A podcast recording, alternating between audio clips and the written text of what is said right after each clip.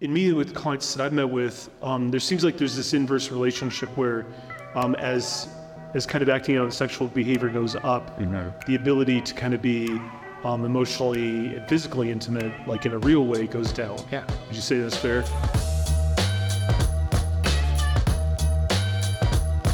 Hello, welcome to uh, another episode, season three, I think, of Finding Peaks. I'm Jason Friesema, Chief Clinical Officer, and you'll notice we've had a change of set. Uh, I think we are moving toward a podcast feel, um, and I'm really excited about it. I'm hoping it'll give us an opportunity to have um, even more intimate and uh, close conversations. Um, joining me today, uh, Zach LeFever. Uh, Zach is a therapist, primary therapist here at Peaks Recovery, and um, came to us from Durango, Colorado, where he was working in crisis.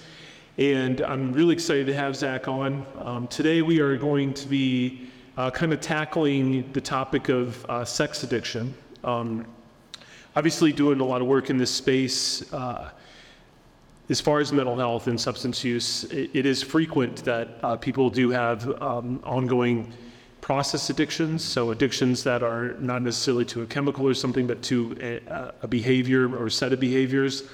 Um, and sex addiction is certainly one that, that, we, uh, that we look at a fair amount. So, um, Zach, I don't know, maybe start with let's kind of define what sex addiction even is. Like, how, how do we define that? Because I think it's a pretty broad broad range of uh, Yeah. behaviors that can fall under that. Yeah.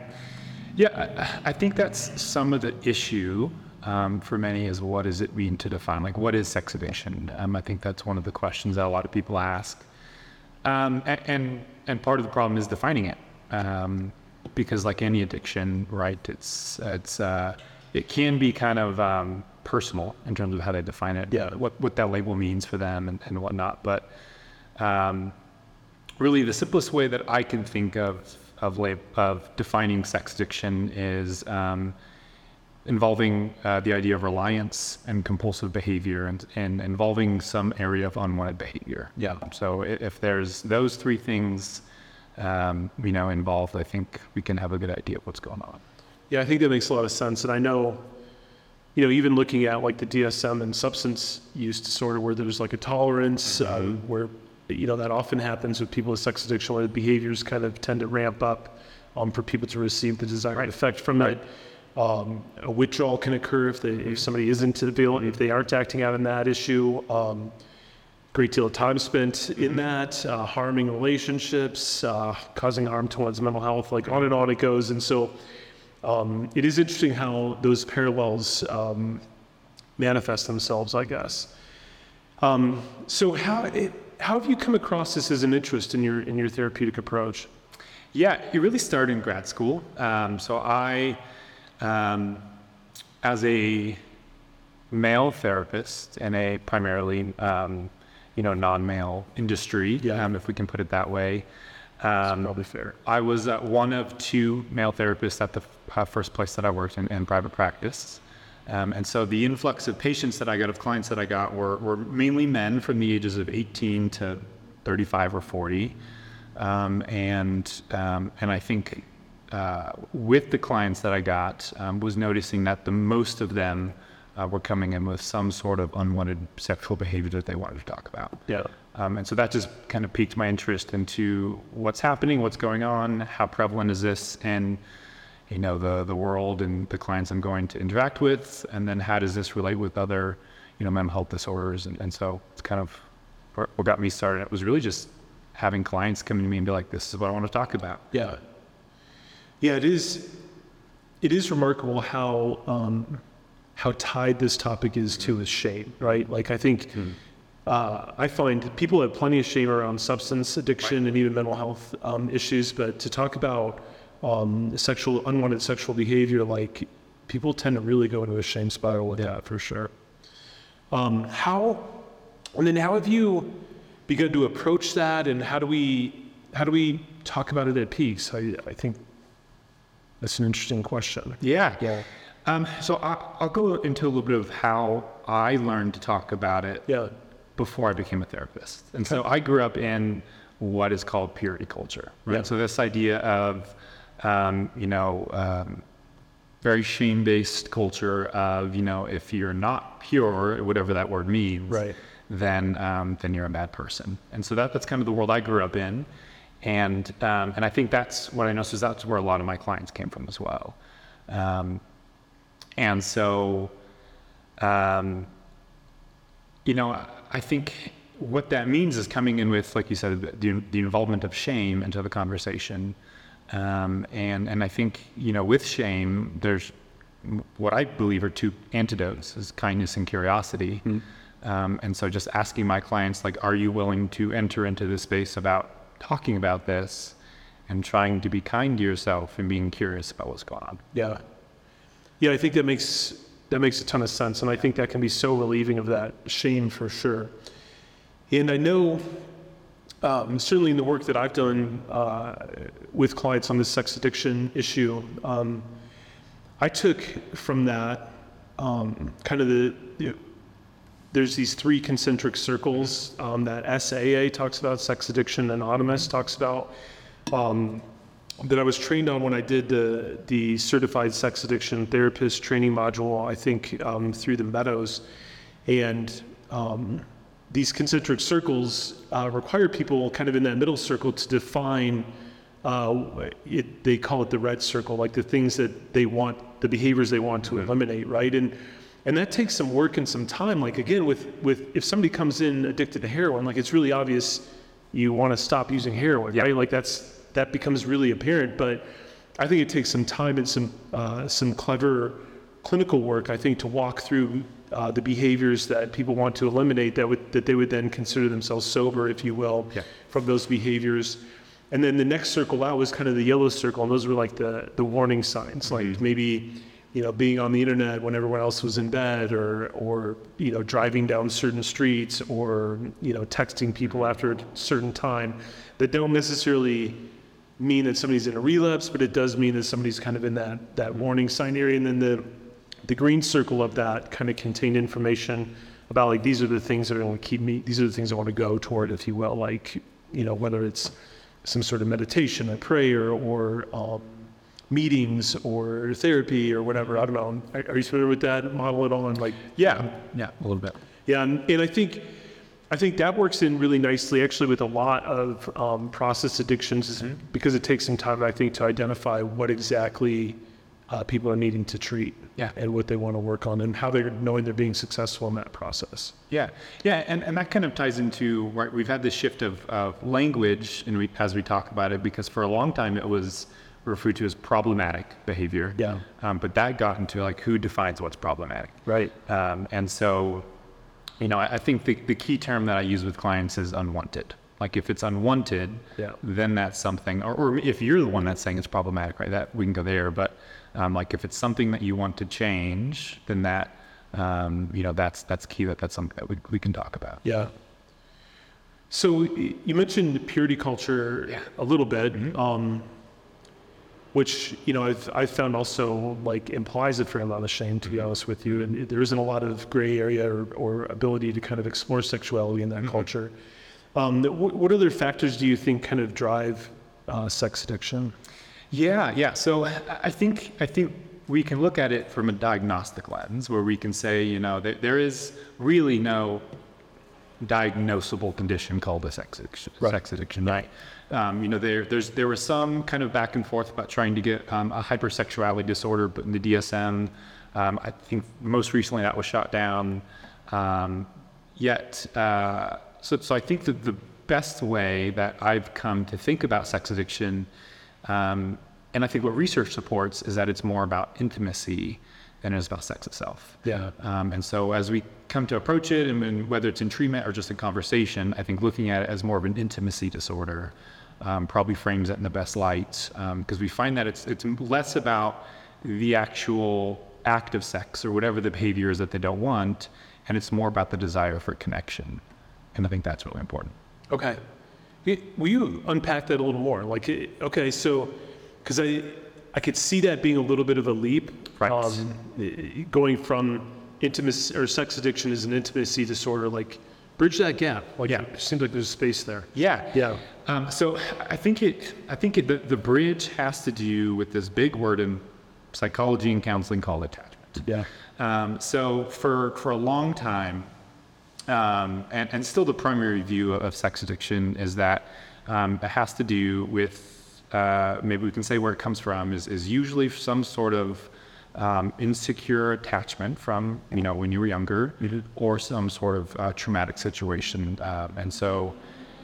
Um, or what they found, or both, yeah, yeah. So often together, and so what they found is, um, I think what we're seeing is, is that um, as we we look at what sex provides, right? It, there is, you know, there is the the um, the actual feeling it provides in terms of like the neurochemical response of you know it feels good and it, and you know pleasure is, is something that I think humans enjoy, um, but it also provides that sense of connection that I think is at the core of human heart desire, which is to feel wanted and seen and known, and um, and so um, I think that's the that's the that's Yeah. the gap, that's the bridge.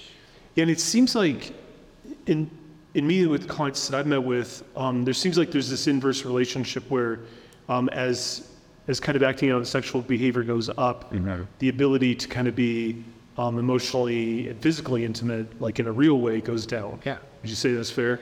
Yeah, yeah, I think so because you know, as uh, like you said earlier, um, the uh, you know when the brain gets those those sort of neurochemical reaction that feels good, you know, it shuts down some of those receptors, and it's like that's too much, and so you know we need more and more each time to feel that same amount of pleasure, or Yeah. that same good feeling, um, and so we uh, often that results in like escalation of behavior or you know the that, the normal or typical way we would typ- we would find that, that connection of in- intimacy no longer works Yeah. um, and so we have to be creative and we have to find new ways to feel wanted and and and so that you know that often can lead to a diminished whether it's with a partner or whether it's with even you know friends that can lead to diminished real world relationships because those no longer provide that uh, chemical response we're looking for I think that's that's a great way to look at it. How how does um, pornography itself kind of work its way into here? Because I, yeah, yeah it's obviously tied in there. Yeah, yeah, absolutely. Um, Can be. It can be, yeah, yeah. And, and I think so. Pornography is an interesting one um, because there is like even not from from just a research level, like there is plenty of research to show like what it does to the brain and how it, you know, just impacts our um, ability to engage in and you know intimate relationships in the real world scenarios. Um, but really, it's it's sex without the risk, right? It's it's our it's connection without the risk of rejection, um, and I think that's an important thing to think about because I think the risk is what makes it worth it. Is when we think about what makes a really good intimate relationship, whether it's a marriage or whether it's a friendship, it's the risk of what if this goes wrong and being able to work through that. But pornography gets rid of that risk and says you just get the feel good stuff and you're by yourself. And so you get to control what's happening. Uh, and there's that challenge there. Yeah, fair. And I think I, I've noticed too um, the reward that you mentioned with that that can come with pornography tends to be pretty short lived, right. Like I think I think risk and reward, um, like being emotionally intimate with a partner or with your friends, is high risk or higher risk than not. Um, but the reward of that is that intimacy and that connection, which is, I think, what we are actually wired to receive, right? Like, I think um, as people, we have this need for connection, and um, it can get distorted pretty quickly, I think, uh, in terms of sex addiction. Right. Um, how, I, you haven't been at Peaks an incredible amount of time, but like, how, how has this worked into kind of how we treat, how you treat clients uh, here at Peaks? Yeah, yeah. I mean, when we look at it, like the, the treatment for sex addiction is really not that much different than the treatment for, you know, what we would call typical addiction, um, whether it be with substances or, Yeah. um, you know, it's, uh, we find that, you know, the, this idea of kind of this desire for connection and attachment is the same, is there just as, you know, it is for a substance addiction as it is for a sexual addiction. And so treatment really doesn't look that different. Um, and so, um, you know, what I find is different is the, is the, uh, maybe the shame that is brought in around it. Yeah. And the conversation that they're willing to have is not one that's as open in group as it is in like an individual session, where they're probably less likely to go into the sexuality conversation in, in a group group context. So that's probably where it's going to help the most. Yeah. Um, but are more willing to go with like their, their individual therapist Yeah. and talk about it. What I think, I mean, even the things that we've mentioned too, like attachment style, we look at that at Peaks and kind of explore that with people. Um, we also mentioned that you know some un, uh, some trauma, um, sometimes uh, unwanted sexual contact and that sort of thing can lead to these types of behaviors. And those are also things that we deal with at Peaks. Because I do think, again, kind of quoting TJ Woodward from Conscious Recovery again, that, you know, honestly, acting out sexually is, it tends to be this uh, brilliant strategy for coping with whatever it is, whether it's this anxious attachment Right. or uh, avoidant attachment or insecure attachment, um, or whether it's kind of dealing with the pain from trauma or, um, you know, even kind of neglect from childhood and that sort of thing, or just, um, or kind of some stunted development sexually uh, due to purity culture, where, where one wasn't able to kind of talk and explore um, these domains. Um, we do, I think, work pretty diligently, I think, to, to work on those underlying Yeah, issues and yeah. kind of um, help with that. Right. I kind of, I kind, I guess, I kind of look at it too like this. There's outside in work to do, which is about kind of building what what does sexual sobriety, if you will, look like. And that doesn't mean not having sex, by the way. I want Right, really right, yeah. Sec, it's a sex positive approach for Uh-huh. sure. Um, but there's some outside in, like what are the behaviors that have to change? What are behaviors that need to be added? But there's that also inside out Mm-hmm. uh, journey that people have to go on as well, where they get to kind of explore what are some of these underlying issues and what can kind of relieve some of my desire to kind of act out in these ways too. And, and, and I think it's important to say too, it's not just behavior modification, right? Like we're not just talking about like, how do we behave in a way that makes us feel better about ourselves or how do we behave in a way that aligns more with my values? Hmm. I think it's, it's how do I, because I think in that conversation, right, is, is this idea of, you know, um, there's this term they call sexual incongruence, right? Where if, if you have this value of like maybe you, maybe let's use purity, right? Let's use like abstinence as a, as a value, Yeah. and then you are unable to, for whatever reason, live up to that value, right? That's where cognitive dissonance steps in. It's because you have this this whole gap of like my values don't matter with my behavior. I don't know what to believe about myself, and so um, you know I, I think this stepping into the conversation and talking about um, you know what it is you value, what it is. I ask clients all the time. You know, I help them establish uh, what I call a kingdom, right? What do you love? What do you hate? Though that establishes like the kingdom that's ahead of you that you have in front of you, and and what um, you know, what behavior, if you want to just talk about behavior, what behavior fits into that kingdom, that kingdom you have, in terms of helping you go towards the things you love and avoiding the things you hate. That make that makes a ton of sense. How? So so put sex addiction into your kingdom metaphor there. Yeah. What, do- what do people like? Be, give a practical example if you could. Yeah, yeah. How that works. Yeah. So, um, in that kingdom metaphor, right, we have we have this idea of um, um, like let's imagine someone is the ruler of their kingdom, right? So they they're in charge of you know how it looks and what's happening and the you know all that stuff, and so they get to pursue the things they love, and they get to avoid the things that that bring them displeasure. Um, and so, you know, it's if someone loves um, if someone loves sex, if someone loves connection, if someone loves, um, you know, exploring their sexuality, those are things they actually love. How do we do that in a way that promotes wholeness and integrity and, and whatever they want to define that as? And so, um, and then on the dislike or the hate side, which is a pretty strong word, but Yeah. on the hate side of stuff, like maybe they, um, I'll talk to clients about, you know, they hate the feeling of being lonely. They hate the feeling of being by themselves. They hate the, you know, the, the disconnection that comes with pornography. They hate that aspect of it. And so what are the changes we can make to still find those, those kind of like fulfillment pieces of it that you can live into and pursue the things that you loved while avoiding the things that really just make you unhappy. Yeah. I mean, it, it's certainly what I appreciate about what you say is it's obviously a very um, client-centered Right. uh, approach where, where people, um, we're not kind of pushing our values onto No. somebody. And that's what gets tricky around this too. And um, I think a lot of early kind of sex addiction treatment kind of came from that purity culture too, um, of like get fully abstinent and get kind of back um, into what would be a traditional view of sexuality. And I think there's a lot of room to operate in, in your kingdom, if you will, um, of healthy sexual behavior. And it, and for some, right, because it's so individual, it might mean abstinence for a period of time. Yeah. Like it just like just like we go into, you know, substance addiction, like it might mean complete abstinence or sobriety for a period of time. Yeah. Um, and so really, it's just kind of person specific and depends on the client himself. Yeah, that that is an interesting point. Because I have I have seen it used, and I I can honestly say I've asked some clients to do that too, where it's like the the compulsive and obsessive behavior is so intense that um, a, sh- a short-ish period of celibacy just um, is a way to kind of hit the reset button and kind of.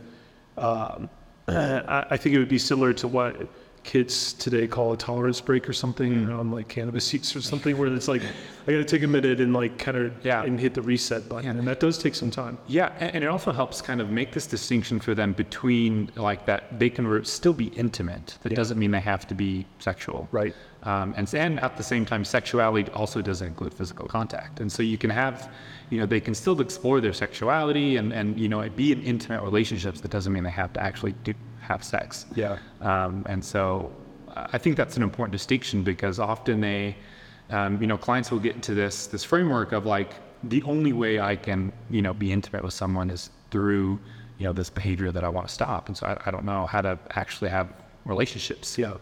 friendships, even Right. um, without without this behavior. And so having them make this distinction of like intimacy and physical activity, right? That's I think that can be really helpful for some. Yeah, and it's certainly like offering tools to help people learn how to be intimate, Yeah. learn how to identify our emotions so that we can share those with other people, learn Yeah. how to have a conversation, learn how to be open, learn how to listen. Yeah, I think, I mean, I think it starts with intimacy with self. Yeah. Right? Like one of my favorite frameworks to kind of uh, work with people uh, trying to work through some unwanted behavior. I know you are a fan of it, is IFS. Yeah. Right, which is all, all about kind of reducing the shame behind, um, you know, parts of ourselves that act in ways we don't want to. Yeah. And trying to develop curiosity about like what's the actual desire there, like what's what's the good Yeah. in what's happening, Right. um, and that we can we can show compassion towards ourselves in that moment and don't have to be like you're doing a bad thing. Yeah. No, that's exactly right. I, you know, I do love to say too that all behavior makes sense in context, and when we can understand our own context of our behaviors and without the judgment and be like, okay, I see how I got here, we can find and foster some compassion. I think for ourselves oftentimes. Yeah. All right. Well, um, I appreciate this conversation, Zach. Um, I think it's been helpful. I think this is an issue that isn't talked about enough. I think it's an it's a it's a thing that a lot of people, I think, want to talk about and need to talk about, but it's hard to find the space to do that. So I appreciate you coming on and Of course. um, onto your first podcast and uh, talking about sex addiction. Um, Yeah. it'd be easier to talk like NFL football or something, but this is probably more important. I could probably talk more about this than that. so. Okay, that's probably fair. All right, with that, I, we'll go ahead and sign off. Um, please find us at uh, peaksrecoverycenters.com or look us up on Google uh, and follow us on Facebook. And with that, we are out.